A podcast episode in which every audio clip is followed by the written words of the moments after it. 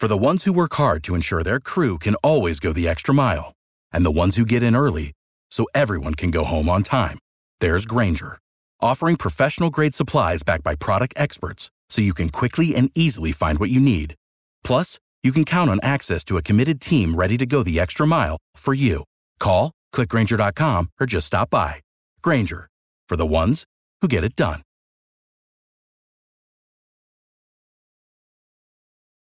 Every team, every topic, everywhere. This is Bleav. Today's episode of the Bleav in Steelers podcast is brought to you by betonline.ag. And we've got Ravens and Colts to finish out week five of the NFL season. If you want to place a bet on the action, betonline is the place to do it. Hey, what a weekend we had. We had the Pittsburgh Steelers winning. I had to go to betonline. You had Tyson Fury beating Deontay Wilder. I had to go to bet online. So I'm just betting 24 7, but I'm always going to bet online, baby. Ike, we're going to break it all down on today's episode of the Bleav in Steelers podcast. But before you listen or watch the show, head to the website or use your mobile device to sign up today to receive your 50% welcome bonus on your first deposit. Don't forget to use our promo code BLEAV, that's B L E A V, to receive your bonus. They've got football, basketball, like you said, Ike, boxing, casino games, a lot of great offers through the throughout the duration of the 2021 season. Bet online is the fastest and easiest way to bet on all your favorite sports. Bet online where the game starts. All right, cue the music. It's time to start the show. Welcome to another edition of the Bleav in Steelers podcast on the Bleav Podcast Network. I'm your host, Mark Bergen, joined as always by my guy, two time Super Bowl champion and 12 year veteran of the Pittsburgh Steelers, Ike Taylor. And IT recording this the Monday after the Steelers' victory over the Denver Broncos. I tell you what, feels a heck of a lot better to be talking to you to snap the three game losing streak, but to be victorious on this Monday compared to the last several weeks. Man, I tell you what, I'm in the city of Sixburgh. It feels a little bit better in this city. I see a lot of smiles, a lot of people being happy, a lot of money to be made because we're going to bet online. But yeah, let's start the show, baby. and Ike, the Steelers aren't dead. And we finally saw them do what we've been asking for for weeks, and that's put Big Ben under center, run the football. And Sunday's game marked the first time since week six of the 2020 season where the Steelers ran it more than they passed it. And you saw what the end result was. Ben didn't throw over 25 times. Pittsburgh Steelers came out with a victory. Gave gave the rushing game 30 attempts. Pittsburgh came out with the victory. Held the time of possession. Pittsburgh came out with the victory. Defense was was unstoppable when they got on the field, even though they had a few mislapses. Pittsburgh came out with a victory. We've been saying this for the past two years, Mark. You run the ball more than you pass it. You let the defense win the ball games. You will be victorious. And look what happened on Sunday against the Denver Broncos. They finally listened to our podcast, dog. and we got to see Aaron Najee, Walter Payton style, over the top. He has his first 100 yard rushing game as a rookie, and Pittsburgh improves to two and three on the season. And I thought he was terrific in establishing the ground game. Had some cramps towards the end of the game. You've got to rely on your backups. We'll talk a little bit further about that, but I like what we saw from Najee Harris and eh, eh, again, it was like the first time I've seen Pittsburgh have a running game, and it's been too long. Like it's been too long. But to see him go over 100, get in the paint, as you like to say, on that touchdown, this is why the Steelers drafted him with that first round draft pick. Offensive line got in the rhythm. Najee got in the rhythm. Najee got the stiff arm in a lot of people. Najee wound up getting in the paint. I think Najee had 70, 78, 71 yards in the first half. So that's always a good sign they just they just doing now what we've been talking about for the past two years, and that's just running the ball. You got your first round uh, running back in Najee. You saw what he did at Alabama. You put him in a shotgun if you wanted to. Even though I asked Big Ben to get under center, and he did a lot more times this Sunday than he ever did.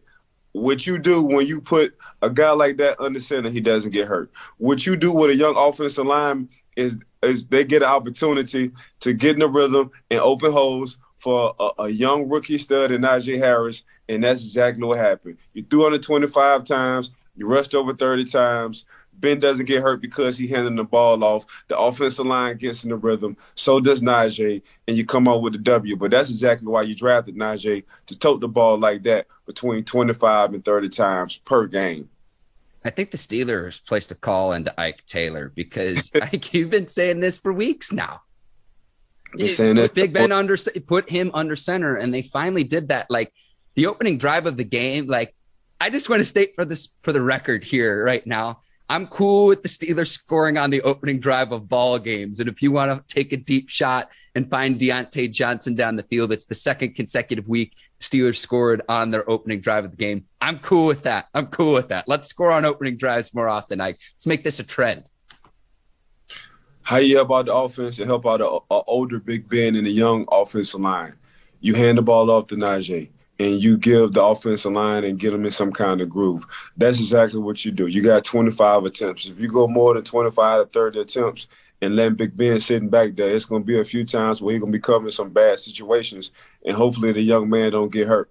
But if you just keep him under 25 to 30 times attempts, and I'm talking passing for seven, man, you're cooking with gas, as as as uh, Coach T would say. And not only you doing that, you're helping Ben out – not only right now, but in the long run, and there go your play action pass. So everything good for the offense comes off of the run and getting under center. The play action pass deep to Diontae. You get the offensive line again in the rhythm with your running back, and you keep Ben from getting hurt because you're not throwing as much attempts as you usually would when it comes down to the passing game. Yeah, I thought overall they did a nice job slowing Von Miller and that Broncos pass mm-hmm. rush. I know Ben had the fumble where he got absolutely crushed. But other than that play, I think the line did a nice job protecting him. I, am going back to the running game. Najee leaves the game with cramps. And on that opening drive, I think Big Ben did a great job finding Diontae Johnson, considering that Benny Snell dropped what would have been a sure first down pass. And with the struggles of this offense, it was like, you know, he delivered a pass that's right on the money. And with Snell, it's like, how many more opportunities can we give him? Uh, I- am fine with Kalen Ballage getting those second team reps really until Anthony McFarland comes back. McFarland is off IR, so he's due to return here at some point in the next three weeks or so from that knee injury. But what my, my point, Ike, is is whichever player it is for the Steelers, I want the Steelers to find the Robin to Najee Harris's Batman to get a two headed monster in that backfield to further establish the running game. Yeah, I think that's McFarland, but they're just waiting for McFarland to come back. I think Snell's uh they trying to give him as much opportunities as possible. He just got to capitalize on them and not make the mistakes. But other than that, I think that's McFarland's to lose once he get back. Very good. Ike got an injury to deal with too. Devin Bush left the game, but then news breaks this morning about Juju Smith Schuster in his shoulder injury. Steelers are expected to put Juju on IR, meaning he'd miss a minimum of three games. The Steelers fear that he could be out for the rest of the season. We'll see what the severity of that shoulder injury is. I know he left the game, looked really, really painful, but this might be Juju's last ride in Pittsburgh, considering he signed a one year contract extension this offseason. And really, it was to be able to play with Big Ben one last season. But if it is as bad as they might expect it to be, and I don't want to eulogize Juju Smith Schuster until we know more about the severity of the injury, but if it is a season ending injury, it might have been his last game as a Steeler. Yeah, hopefully it's not. That hit from Williams was a downhill in the alley kind of hit. I saw that hit. I watched that hit, and that's exactly how you want your safety to come downhill on anybody. It just so happened to be Juju, and Juju is a tough kid. We can say we want to say about his antics and, and does he really love football or like football when it comes down to some of his off the field things he'd like to do. But at the same time, from what I know, he tough as nails. And for him to cringe and make those faces when he got hit, man, I knew something was wrong because that's a tough son of a gun when it comes down to that football field. I certainly hope he has a chance to redeem himself and to prove himself in a contract season to prove that he's worth that $8 million deal. Because if you just look at his production this season, I mean, we've talked about it a lot, Ike, of what the tape shows.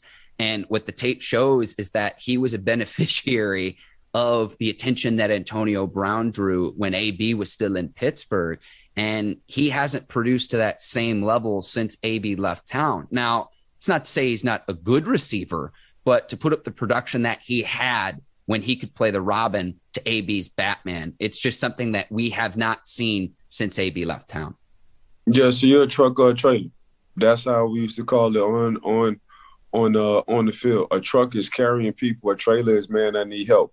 You know what I'm saying? So at, at the point in time, you know, uh, AB was a truck. He was carrying a lot when it came down to attentions, when it came down to defense coordinators understanding where AB was and not letting AB trying to get off uh, and have huge plays. But AB still wind up beating the, you know, single and double and triple coverages sometimes. Mm-hmm. And Juju was wide open. Uh, you know what I'm saying? He's going against linebackers, safeties, and, and third string and third string and nickel cornerbacks. Now Juju become the man. It's a little bit different.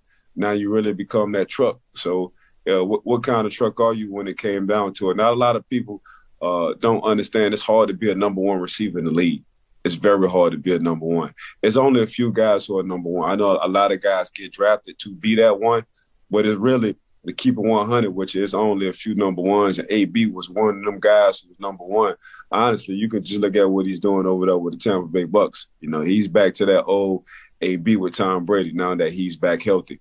But yeah, Juju just got to understand and just got to look at yourself, man. Am I truck or a trailer?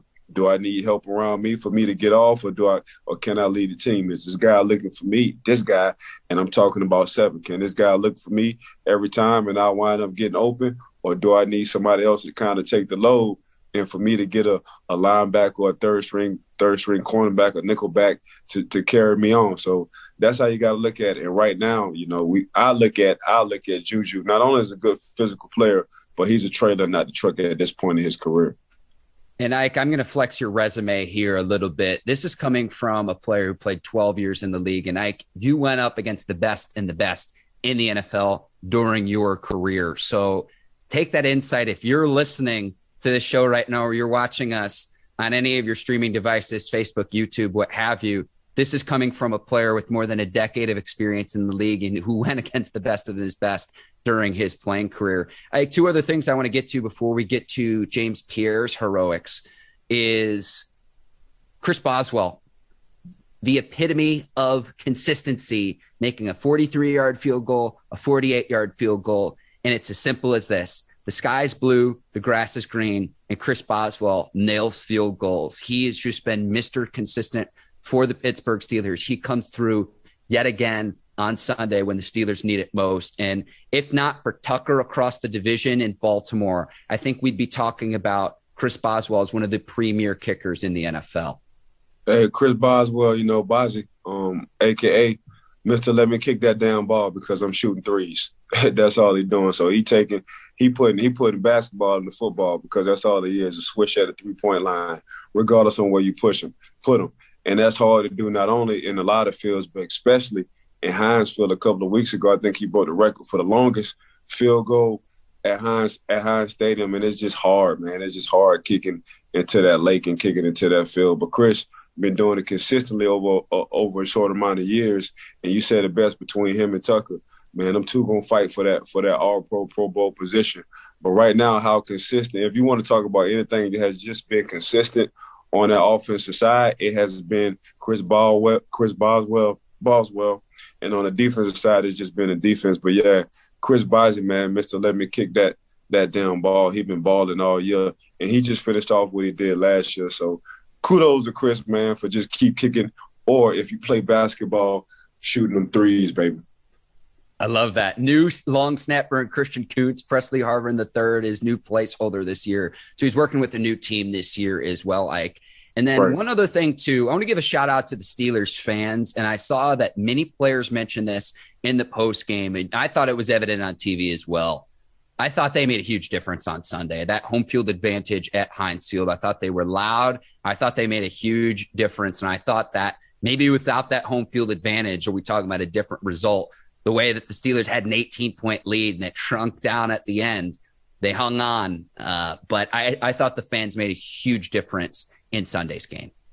Man, that that home field. I, I, was I was here. I didn't go to the games because I don't go to games. But Mark, man, the weather was beautiful. The weather was beautiful in Pittsburgh, and the fans. I mean, that's what you play for. You know, you play for a lot of things. Um, you have a lot of goals when it comes down to football, but and it ain't nothing better than playing in front people and showing off and you know getting getting whoever is your fan to, to talk smack and be like, I told you that's my guy. That's the reason why I like my guy. So man, not like the fans. I mean, really, that's what we play for. You know, it, it just sports, especially a stadium like a football stadium, man. It just bring all color, creeds, ethnics, everybody together, regardless on what your religion is, regardless on who you are, man. I can sit I can sit beside whoever in the stadium and we got one thing in go, me in common.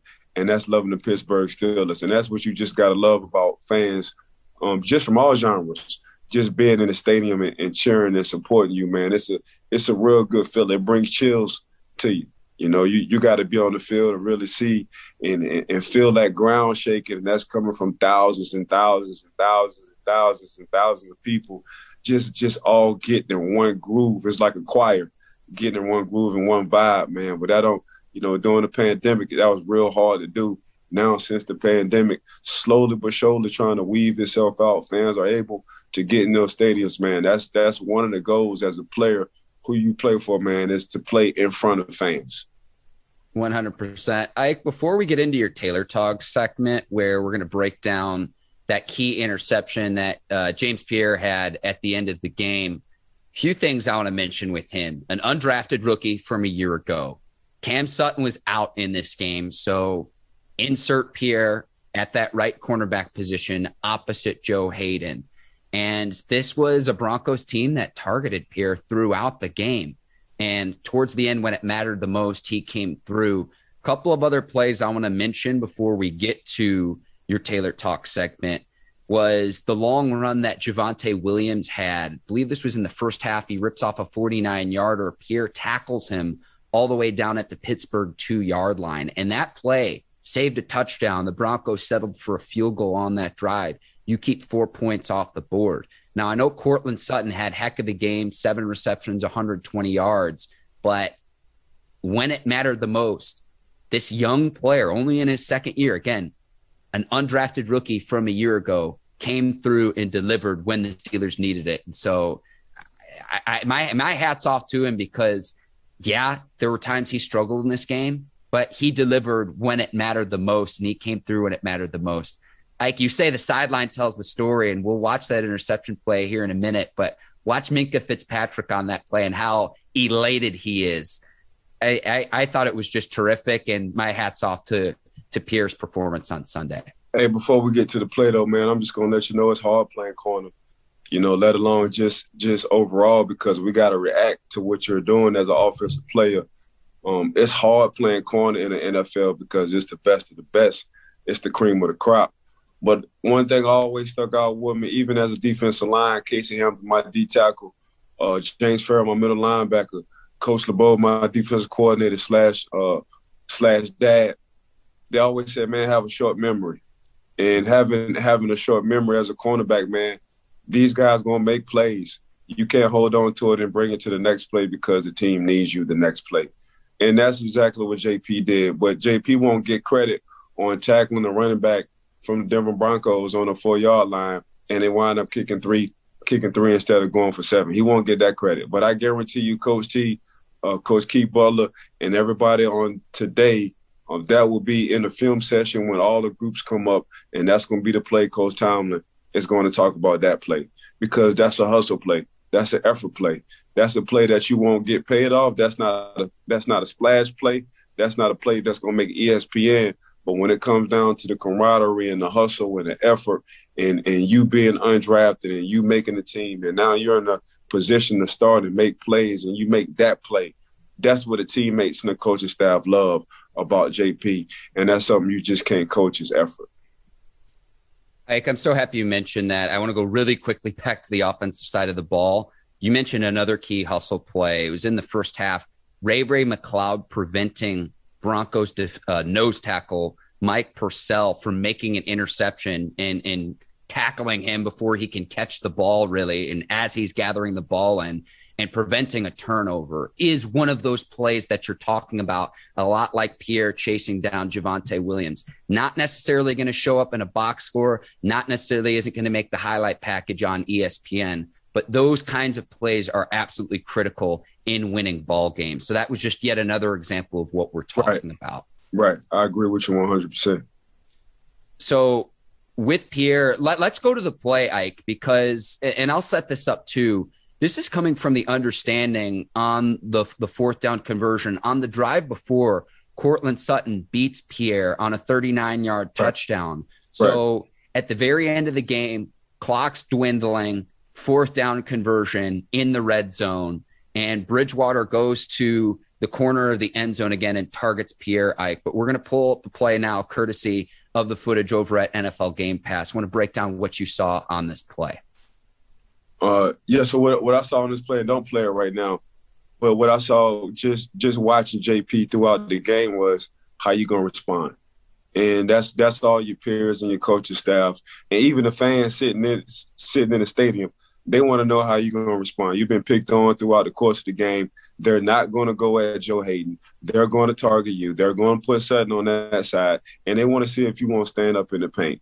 In this play, if we can roll this play, this is exactly what JP he stood up in the paint. Had it up and down. We're not going to talk about uh, on ESPN or the news on what he did, but if you can stop it right here, what he did was he got his head around. He got his head around just as fast as as the receiver. He said, "Man, I'm getting tired of y'all picking on me. Here's my opportunity. Y'all scored a touchdown on me. I was pissed off. Y'all not gonna talk about it in the newspaper how I walked the running back down and made him kick three. But you know what? If you keep if you keep picking on me, I'm gonna make you pay. And that's what exactly what JP did. It came down to the game winning clinching. He turned his head around. He squeezed the receiver to the sideline, so the receiver had nowhere else to go. If he was going somewhere, it was going to be out of bounds. So that means he couldn't have been the first to touch it. And if you roll this play, if you roll this play, Miss Courtney, JP wound up catching this goddamn interception, clinching. And look how happy, look how happy Fitz is. Look how happy his teammates are for him because they yes, understand sir. Know how hard it is playing cornerback, how hard and how you feel when you felt like you getting picked on, and the man wound up clinching the goddamn game for the Pittsburgh Steelers. Now we all taking pictures. I like I love it, Ike. And to note too, on that drive too, he very nearly had an interception earlier on the drive Correct. as well. So Correct. it's like, how many times are they going to keep going after me here? And you could just tell here, Ike, just in a straight man coverage, they try to get the corner and Bridgewater one on one scenario. And like you said, watch the reaction of his teammates. Ike, you tell me all the time the sideline tells the story. Just just watch the pure joy of Minkah Fitzpatrick. It, it warms my heart, Ike, on this Monday you seeing Minkah going crazy. If you just keep watching the video, you see uh, Edmonds come through. If you keep watching the video, you even see Chase Claypool come off the bench and mm-hmm. give him a dap in the end zone. So that's saying a lot how his teammates feel about him. So I'm sure that was a, a lot of joy after he got that interception. And of course, you can see right there, he's telling everybody to hush. He's got this. Ike, what does that do for the confidence of a young player, uh, especially an undrafted player now that oh. you've proven that you can do it with the game on the line? Man, you can't describe that in words because it's the grind. It's the opportunities you don't get because you're undrafted. It's the it's the no room for error because you're not drafted. You know what I'm saying? You're at the bottom of the barrel. You got to work your way up. It's the first and second, third, fourth round draft picks that are going to get as many opportunities as you. It's the training camp. Man, I got to catch the coach eye every play. And that's what JP have done since he been there. He just caught the coaches play and coaches when they go to training camp and they get to looking at the depth chart, like, I can't cut this dude. Like I want I want to cut him, but I can't cut this dude. Who else I need to cut? And that's the front office talks and the coaches talks. But over the course of a couple of years, man, JP has proven himself not only to be established, but be able when somebody's down and hurt to get on the field. And once he got on the field, even though he had a roller coaster, he finished the game strong. He had that short memory. And that's what you like about professional athletes, them kind of stories right there. Hey, Key's gotten some action because Sutton was out this past week. Mm-hmm. Joe Haden was out in week two. So we'll see. This was a position group going into the year, Ike, where we had a lot of questions about just given right. the depth or maybe what we thought lack thereof. But this is a young player who could be coming on now. And if Sutton has to miss more time, we see what he can do with the game on the line. Hopefully, he can carry this in to future weeks for the Steelers. And so really exciting finish. And I was nervous, Ike, because the Steelers had an 18 point lead and Denver just wouldn't go away on Sunday. Yeah. You know, JP, a Florida guy, um, a down south Florida guy, undrafted Florida guy, 6'2, 185. So, you know, it's just now, now he's, now hopefully he can get in some kind of groove. Um, hopefully that can all the way boost his confidence. Um, I'm sure his peers are happy for him. You just saw it on the tape. So I'm happy for the young man. Ike, we'll get to some of our other week five observations. And I tell you what, you mentioned him on the show the other week. Trevon Diggs is in the matrix right now. Six interceptions in the matrix. I'd say doing his best Deion Sanders impersonation. Man, you, you saw what the man said with Coach Nick Saban. You know, Nick Saban said, man, I'm going to move you from wide receiver to cornerback. Uh, he called his brother Trevon Diggs now, who's playing for the Buffalo Bills wide receiver, superstar, and was crying to his brother like, man, what the hell should I do? His brother said, man, we need to get to work. That's what the hell we need to do. And look at him now. That was the best decision. Um, even though it probably hurt him at the time, that was the best decision the young man could have did. He could have powdered. He could have transferred to another school and played receiver but he wound up sticking it out, got his footwork and technique together. Now he's playing that good cornerback. Now he's shut down at the cornerback. But now it makes sense. The fact that he played receiver and when the ball is in the air, he doesn't panic and he's coming down with the ball just like a wide receiver would. So kudos to Trey, not giving up, uh, stand on point, getting in the damn matrix. Six interceptions in five games. Is it seven or six? So he got six interceptions. Six yeah. Six receptions in uh five games or six games. Ain't nobody doing that right now. I think the last time somebody did that for Dallas was 1970, if I'm correct. So shout out to Diggs, man. Just sticking to it. Uh, understanding sometimes it hurts, but man, you made the best out of it, and look at you now. So, do you want to give him NFL Defensive Player of the Year now or later, Ike? Because if he keeps up at this pace, my lord, like he's able to bait quarterbacks, and I think it's going to get to the point where they don't even target or throw on his side of the field. I think he's been that dominant this season. Nah, he's in his own. Um, if you watched uh, Hard Knocks in Dallas, he won the challenge every receiver. Uh, he got beat a few times in training camp against Amari, but other than that, you know, between him, Dak, and Amari, man, they was all talking smack. For me, man, that's what I want as my cornerback. I need a dog as a cornerback. I need a dog who's not only going to bark, but he's going to bite and and and Diggs, that's all he doing. He doing a lot of barking, but he also doing a lot of biting. That's a real combination. Usually it's one or the other, but right now, man, he's just taking that confidence to a whole nother level. And that defense he's playing, it's able. What, what coach got him doing in that cover three defense, man, he's just able to make plays. So all them boys that you see right now for the Dallas Cowboys, they just flying around and making plays. They're not thinking. They didn't simplify the defense. They're using their young guys um, they getting rid of old guys as we talked about, and them guys just flying around, man. When you see one, you see all. Yeah, we talked about what they did in the draft on previous episodes of the Bleav in Steelers podcast, led by Micah Parsons, who the fact that the Penn State linebacker fell to them, uh, I think they picked 12th, is just right. incredible. But all of their draft capital was spent on that defensive side of the ball, defense that struggled last yep. season, but looks like it's yep. much improved this season. And Diggs is part of that. Michael Parsons part of that. We got a nice little defense over there in Dallas. Uh, Ike and a few other games too. I tell you what, Justin Herbert in his sophomore season has just been downright incredible. And I thought it was crazy to say that you're going to bet against the Chiefs at the start of the season to win that AFC West division. And what Herbert's been able to do in his sophomore season is nothing short of remarkable. And he did it yet again on Sunday. Nasty. Mr. Unbelievable. Mr. No, he didn't. Mr. God damn it. That's that's all the three misters. You know, Justin Herbert is, man, because like like we say, you got quarterbacks, you got quarterbacks who are trucks again. So I'm getting back to my truck or trailer. Justin yes. Herbert truck, bro. He carries a team. And his coach said the best in the post game conference. Like when you have to have a shootout, when you need to win ball games, you need a superstar quarterback. And that's exactly what Justin Herbert is. He's a superstar quarterback. He have taken his game from last year to a whole nother level, Mark. To a whole nother. That's that's another guy who just we talked about Trevon Diggs, that corner in the matrix. Justin Herbert is in the matrix right now. The game has slowed tremendously for him. He sees everybody open. He anticipating well. He's dropping the goddamn football in the bucket. That's exactly what he's doing. And you can just see the confidence. You can see him for the post game. You can just see him at the podium for the post game and his confidence. So you can only imagine how he's playing on the field with all that confidence. But to come back and win ball games, because that's what he did the last two weeks. To come back and win ball games and to come back against a defense who's that good for the Cleveland Browns, to come back and go shot for shot for offense who that good in Kansas City and win ball games in a hostile environment. I mean, he wasn't in a hostile environment. He was at home against Cleveland Brown. But still, that's that's a shootout, 42-47.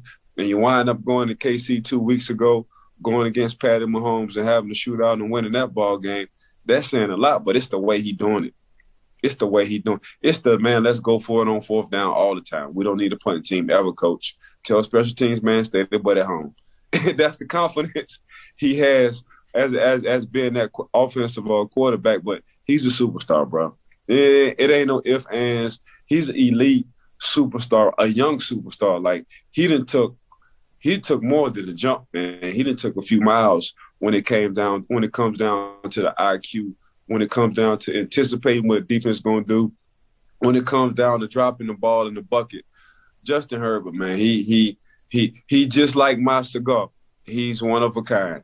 That's exactly what he is. I want to go back to your trailer truck reference when people ask me, Mark, what's your role here on the Bleav in Steelers podcast? I'm here for the Ike Taylor car references. That's my role here. I take it. hey, we work good together, so that's all that matters. Oh yeah, oh yeah. Justin Herbert is the only player in NFL history with more than 10 games with 300 plus passing yards in the first two years of his career in rare air there. And right now, like the MVP odds, I think he's in that discussion. I think Kyler oh, yeah. Murray's in that discussion. Yeah.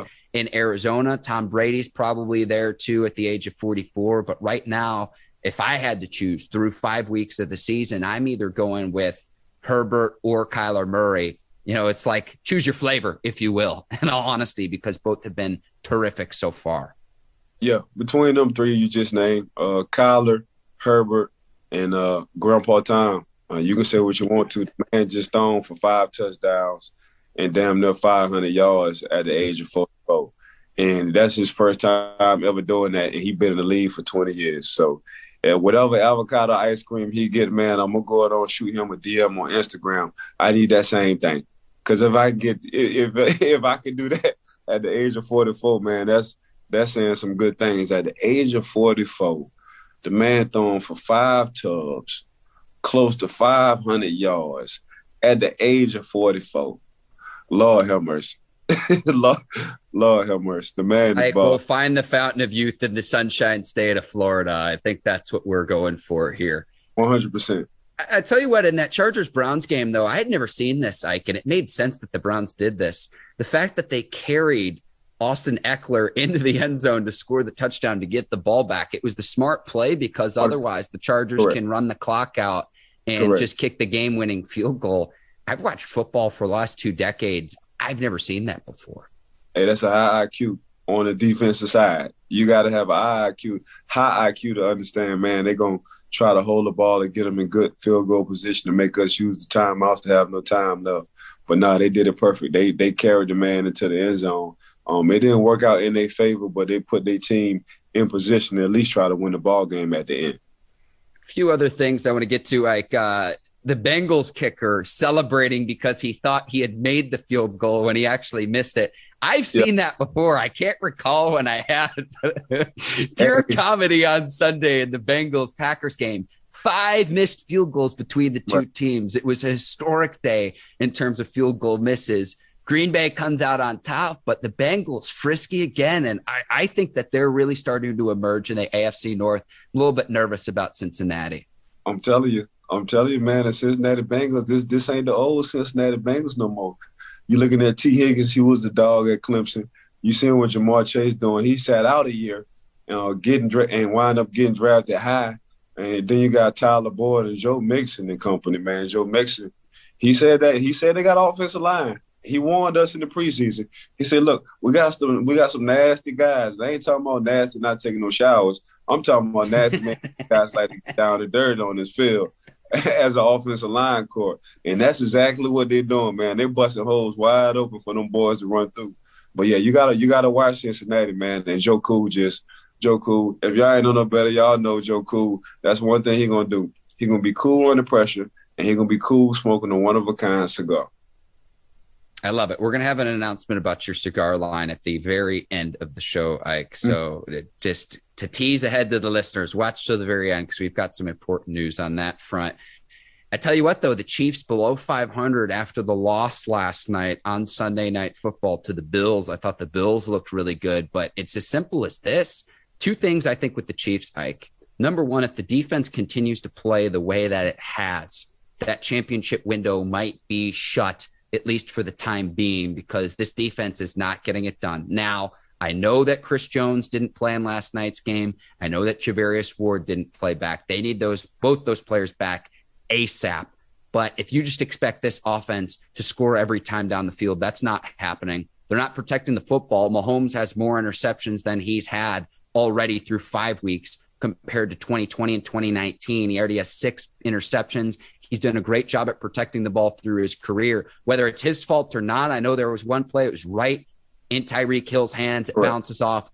The Bills get a pick six, but that that Chiefs defense just is not championship caliber as it stands right now. And I hate to say this too because he got hurt in last night's game, but Clyde Edwards-Helaire as a first round draft pick right now, I'm comfortable saying this. I, I, don't think that that was the right pick at the time, just given the positional value of running backs. I think he's good in space. I would use him more along the lines of, say, like a Darren Sproles or Tarik Cohen kind of player versus being your bell cow because he is more undersized than your traditional running back. But to spend a first round pick, and we know what Andy Reid can do developing the running back position. I go back and look at the production of a player like Brian Westbrook back in the day when he was with the Eagles I, I am comfortable saying this. I just don't think that Clyde Edwards-Helaire pick hit home and we'll see how much time he misses now too because his teammates were carrying him off too. So i do hope he gets the opportunity to get back on the field quickly to prove himself. But this chiefs this chiefs team is just downright struggling. And i know going into week five like they were the odds on favorite to emerge out of the afc to win the afc this season. And right now the way that the defense is playing, the struggles of the offense protecting the football. I don't see it with the Chiefs right now. I really don't. Well, with that Clyde Edwards-Helaire pick, you got to understand they fresh off a Super Bowl, so that was like a luxury pick for them. So that I don't, I don't, you know, that that was cool. Um, like you say, uh, if I'm gonna get somebody in the first round, this guy is it's gonna have to be a big guy. When it comes down to the running back position, it's gonna have it's it's gonna have to be somebody who can carry the load. But I think for them, they were just wanted to add another luxury weapon to them. So that's exactly what they did coming off that Super Bowl. It's just the sad fact is, in the past two years, Clyde Edwards-Helaire been hurt. That's the only thing at that running back position. You know, he's he he he hasn't been healthy enough to to go full 16, 17 games for the season in the NFL the past two years. Um, as far as the Kansas City Chiefs offense, uh, what they're doing now, they're daring the the Kansas City Chiefs offense to to to have 18, 15 yard play drives. You know, and that's what's and that's and that's the struggle part of the Kansas City Chiefs offense, man. They're just used to making these big splash plays, getting on and getting off the field, coming back, making the big splash plays, getting on, then getting back off the field, coming back, making big splash plays. Nah, they're making you go to deep the distance now. That's what these defenses is doing now. You can have these five or six yard plays we'll rather take that. You run out the clock, uh, go 15 to 18 plays in 80 yards. And right now, the Kansas City Chiefs, they haven't figured that part out because they're used to making so many splash plays. So until the Kansas City Chiefs take a Tom Brady approach, um, which Tom Brady he takes what the defense give him. He don't mind going 15 to 18 plays down the field. If he sees the opportunity to throw a big shot, he's going to take a big shot. But also, what they're also doing is keeping Patty Mahomes in the pocket as well. They're not letting him uh, scramble as much as he used to. You got to sit in the pocket, and you gotta you gotta pinpoint, you gotta make plays. Um, Tyreek, uh, he's he's a hell of a hell of a talent, hell of a talent, but he's also a body catcher, and you can tell going from east to west, he like catching with his body instead of his hands. And when you get in rainy games on which they had last night, and all of a sudden you want to catch with your hands, but you're used to catching what you used to catching with your body, it gets kind of slippery out there. So that's that's another thing that got affected. On the defensive side, I always thought that defense was okay. I just thought the offense was that powerful. Um, I always thought they they they they built the defense to rush the passer because they knew they always gonna, they always was going to be ahead games. So that's that's that's how I looked at that. But at the same time, um, they just got to figure it out as a team, man. They just they giving up. They giving um they giving up they giving up yards right now in defense, and it's it's not helping their offense. So they defense always relied on their offense. Now the offense relying on the defense, and they're nowhere to be found. Ike, I want to give you kudos because you pointed this out to me a few weeks ago about the Chiefs and what opposing defenses are doing to their offense. Watch how opposing defenses keep two safeties deep to keep everything in front of them and to force the Chiefs to go underneath. I've mm-hmm. noticed the two deep safety since you pointed that out, and you're exactly right. Forcing them to go 10, 12, 14, 15 play drives down the field instead of okay, Tyreek Hill is going to beat you over the top, or we're going to find Travis Kelce deep down the field. Teams are taking that away. What's your counter? Which is why I think establishing the Chiefs running game, like I know they were using Tyreek Hill in the backfield last night because they were trying to get something going with the running game. And it's like, whether that's Edwards-Helaire's fault or not, like I, am kind of more of the notion with Edwards-Helaire is that is he being utilized in the right way? Because I think he's really talented in space, but can he be your bell cow? Do you draft that style of running back in the first round? That's really the bigger question that I have. So, like you said, I coming off that Super Bowl was more of a luxury, but I see what the Buccaneers did in a similar situation a year later, and they get Joe Tryon uh, Shoyinka, the edge rusher, who's filled in and been a beast off the edge for right. for the Buccaneers. I know you're talking about two different franchises, but it, I I don't know. I I just I look at what Najee Harris has done for the Steelers. I look at what Javonte Williams has done for the Broncos. And I think right. the Chiefs could have either gotten that later in the draft or drafted a different player who just has a little bit of a bigger stature. And I don't know if that's I don't know if that's fair to consider Clyde Edwards-Helaire as a number one uh, running back. But if you draft the guy in the first round, you kind of expect him to be. So that's just kind of where that's what my thought process is with that. Yeah, that's just um Clyde Edwards He just got to stay healthy, bro. That's that's that's been his main. Yeah. He did fall out at at LSU, um, and they won a national championship. But at the same time, uh, me, uh, if I'm gonna pick a if I'm gonna pick a running back in the first round, it's gonna be somebody who who, who got some size to him. And I'm not trying to knock Clyde at all. I'm just saying it's gonna be a Derrick Henry or Joe Mixon, um, a, a Najee Harris kind of style running back. And I have you know, Clyde Edwards-Helaire kind of offset on what I have on coming in after them two, but I'm not going to shoot for the first. But it was a luxury pick for them. Um, if they could do it different, I'm sure that I, I guarantee you they probably would. But that's just what it is, and they got to deal with it right now. Shout out to the Bleav in Steelers podcast research staff, Ike played in 13 games a season ago. So you're exactly right. Didn't play on all 16. And we'll see right. how much time he misses with the injury where his teammates were carrying him off. Wish him a speedy recovery, no doubt there. Uh, yes. Ike, as we start to wrap up here, we're going to have a full preview of the week six game between the Seahawks and the Steelers. It's going to be at Heinz Field. And speaking of Sunday night football, the Steelers will be on Sunday night against Seattle and a Seattle Seahawks team that's probably going to be without Russell Wilson. He had finger surgery. Pittsburgh Steelers, four point favorites at home in week six. I we might be talking about getting back to 500, and I'm really, really excited about that. Yeah, Pittsburgh will. Uh, and Russ, I trust won't be there because because of his hand injury. Um, Pittsburgh still is. I'm telling you, if they if they just stick to this, you know, 30 attempts a game, because right now Seattle defense isn't playing good as well either. So if Pittsburgh can just stick to this 30 attempts rushing the ball, they will win a lot of football games. Um, ben will stay upright and he will stay healthy if they do that. Um, he won't be as targeted as much if they do that. And what I mean by if they do that, that's running the down ball. So yes, I do have the Pittsburgh Steelers beating Seattle um, Sunday night, right? You said Sunday night, Mark? Yes, sir. Yes, sir. And the Seahawks probably are going to be without Mr. Unlimited, if you will. Again, Russell Wilson probably won't play. I expect Geno Smith right. to go for the Seahawks. Go Correct. ahead, Ike. I'm sorry. I got Pittsburgh. I got Pittsburgh winning this by 10. I'm gonna go on bet online and see what they're talking about. All right, like I said, we're gonna have a full breakdown later this week about that. Ike, before we finish here, I know you've got a new cigar wrapper It's part of your one of a kind cigar line with Howard G Cigars. Please right. let the listeners and viewers know all about that. Hey, check this out. Uh, the beginning of January 2022. Um, if y'all already know, I got my cigar one of a kind out. You can catch it at Howard G Cigars. Uh, I have a Sumatra wrap cigar out right now. It's called One of a Kind. That's a that's a mild to medium kind of stick, depending on your palate. But boy, I got something coming out in January for all my, you know, 2022 babies. It's a Connecticut wrap, which is a lighter wrap, so it's a real mild and light cigar.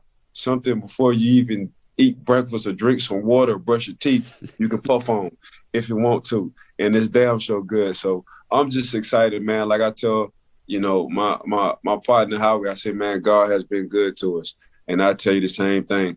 Um, Mark, God has been good to us. So just opening a lot of doors, allowing us to be who we are, um, and meeting people and calling them families, family um, along the way. So that's what I'm doing. But make sure y'all check out at Howard G Cigars, my one of a kind stick. It's a Sumatra wrap, but I got a new one coming out in January. It's a Connecticut wrap. So it's it's it's it's very, very, very mild and I'm sure you'll love it. It's an in the morning kind of cigar.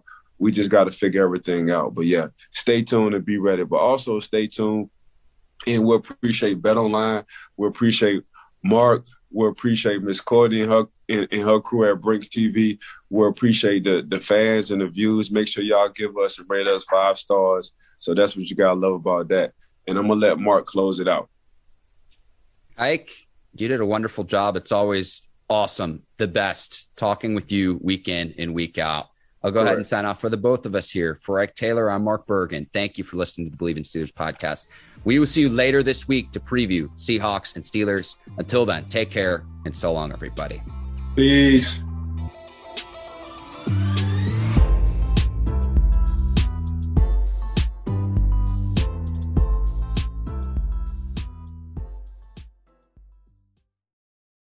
Without the ones like you, who work tirelessly to keep things running, everything would suddenly stop.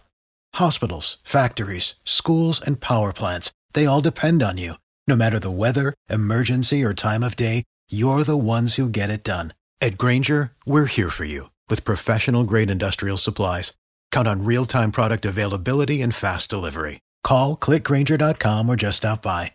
Grainger for the ones who get it done.